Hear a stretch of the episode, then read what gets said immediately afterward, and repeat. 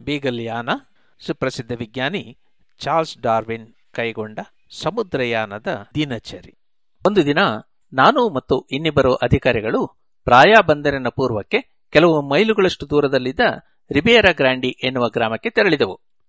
Saint ಮಾರ್ಟಿನಿನ ಕಣಿವೆಯವರೆಗೂ ಆ ಪ್ರದೇಶವೆಲ್ಲವೂ ತೆಳು ಕಂದು ಬಣ್ಣದ್ದಾಗಿ ತೋರುತ್ತಿತ್ತು.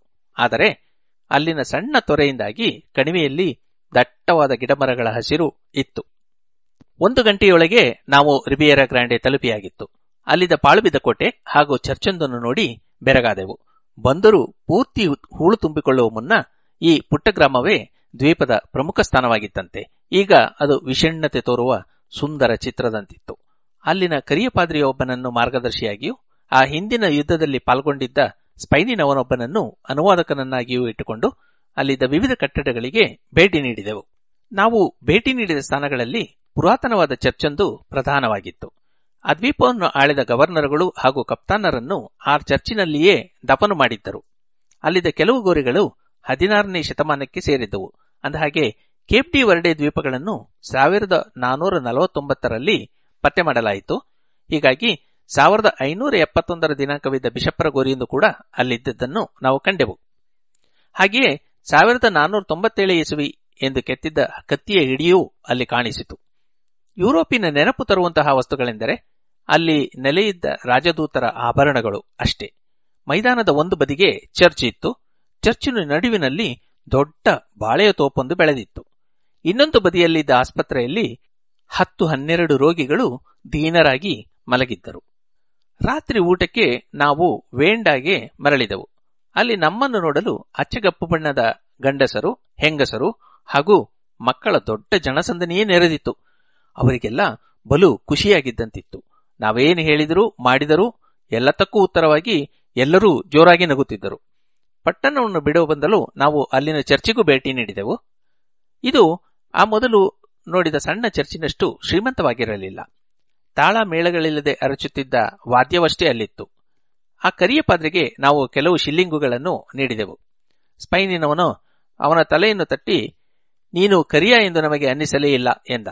ಅನಂತರ ನಮ್ಮ ಕುದುರೆಗಳು ಎಷ್ಟು ವೇಗವಾಗಿ ಸಾಗಬಲ್ಲದೋ ಅಷ್ಟು ಶೀಘ್ರವಾಗಿ ಅಲ್ಲಿಂದ ನಾವು ಪ್ರಯಾ ಬಂದರಿಗೆ ಮರಳಿದೆವು.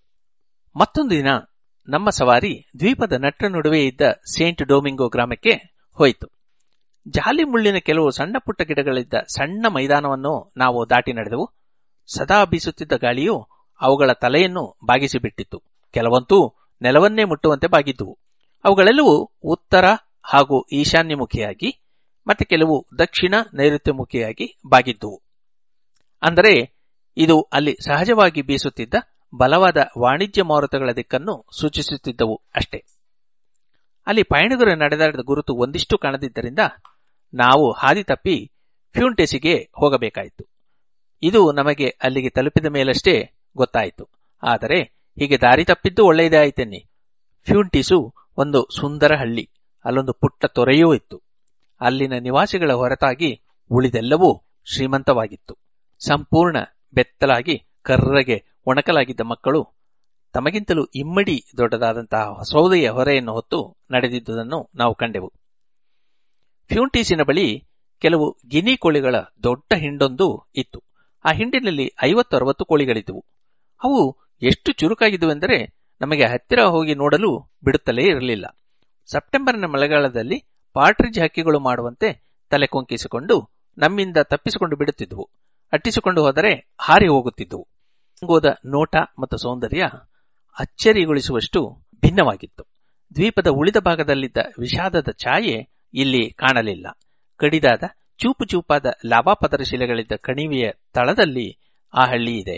ಅಲ್ಲಿ ಹರಿಯುತ್ತಿದ್ದ ಕಿರುತೊರೆಯ ದಂಟೆಗುಂಟ ಆವರಿಸಿದ್ದಂತಹ ಮಿರುಗುವ ಹಸಿರು ಅದನ್ನು ಸುತ್ತುವರಿದ ಕಪ್ಪು ಲಾವಾಶಿಲೆಗಳಿಂದಾಗಿ ಎದ್ದು ಕಾಣುತ್ತಿತ್ತು. ನಾವು ಹೋದ ದಿನ ಯಾವುದೋ ಹಬ್ಬ. ಊರೆಲ್ಲ ಜನಜಂಗುಳಿಯೋ ಜಂಗುಳಿ. ಅಲ್ಲಿಂದ ಮರಳುವಾಗ ನಾವು ಒಂದಿಪ್ಪತ್ತು ಕಪ್ಪು ಹುಡುಗಿಯರ ತಂಡವನ್ನು ಹಾದು ಮುನ್ನಡೆಯಬೇಕಾಯಿತು. ನಿಗ್ರೋಗಳಾಗಿದ್ದರೂ ಸೊಗಸಾಗಿ ದಿರಿಸಿ ಹುಟ್ಟಿದ್ದರು. ಅಚ್ಚಕಪ್ಪು ದೇಹದ ಮೇಲೆ ಮಂಜಿನಂತಹ ಬಿಳುಪಿನ ಉಡುಪು, ಜೊತೆಗೆ ಬಣ್ಣ ಬಣ್ಣದ ಪೇಟ ಮತ್ತು ದೊಡ್ಡ ಶಾಲುಗಳನ್ನು ಧರಿಸಿದ್ದರು. ನಾವು ಸಮೀಪಿಸುತ್ತಿದ್ದಂತೆಯೇ ಅವರೆಲ್ಲರೂ ನಮ್ಮತ್ತ ತಿರುಗಿ ರಸ್ತೆಯುದ್ದಕ್ಕೂ ಶಾಲನ್ನು ಹಾಸಿ ತೊಡೆ ತಟ್ಟುತ್ತಾ ಉತ್ಸಾಹದಿಂದ ಹಾಡನ್ನು ಹಾಡಿದರು. ನಾವು ಅವರತ್ತ ಕೆಲವು ವಿಂಟೆಮ್ಮು, ಅಂದರೆ ಪೋರ್ಚುಗಲ್ಲರ ಕಾಸು ಎಸೆದೆವು. ನಗುತ್ತಾ ಕಿರುಚಾಡುತ್ತಾ ಅವರು ಅದನ್ನು ಹೆಕ್ಕಿಕೊಂಡರು. ನಾವು ಅಲ್ಲಿಂದ ಹೊರಟಾಗ ಅವರ ಹಾಡು ಕೂಗಾಟ ಇನ್ನೂ ನಿಂತಿರಲಿಲ್ಲ.